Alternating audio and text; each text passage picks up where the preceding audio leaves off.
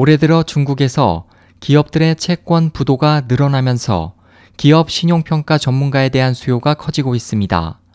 14일 블룸버그 통신은 올해 들어 중국에서는 1981년 회사채 시장이 형성된 이후 가장 많은 규모인 총 7개사의 회사채가 부도 처리되면서 중국 헤드헌팅 업계에서는 많은 기업 신용평가 전문가를 필요로 하고 있다고 보도했습니다.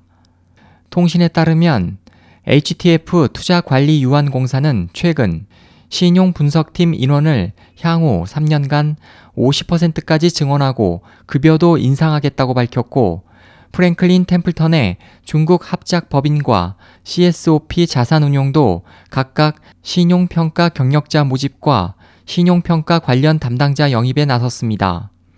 통신은 금융업계의 이 같은 움직임은 최근 중국 기업의 신용 리스크가 커졌기 때문이라며 이달 초 성다그룹이 채권 디폴트를 선언했고 화얀 투자그룹은 지난주 디폴트 가능성을 공시했다고 덧붙였습니다. 금융 전문가들은 중국은 신용 분석 업무 역사가 짧아 관련된 인재가 매우 적고 신용 분석에 능하다 해도 중국 기업에 대해 폭넓게 이해하고 있는 경우가 매우 적다면서 중국 신용평가 기관의 기능은 사실상 유명무실하다고 지적했습니다. 그에 대한 예로 중국 청신 신용평가는 지난달 케이만 군도에서 파산을 신청한 중국 산수이 시멘트에 대해 아무런 사전 조치도 내리지 않아 비난을 받았습니다.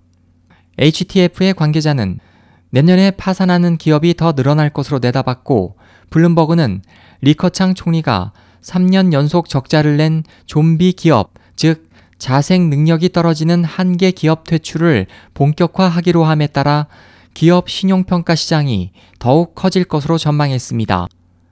SOH 희망지성 국제방송 홍승일이었습니다.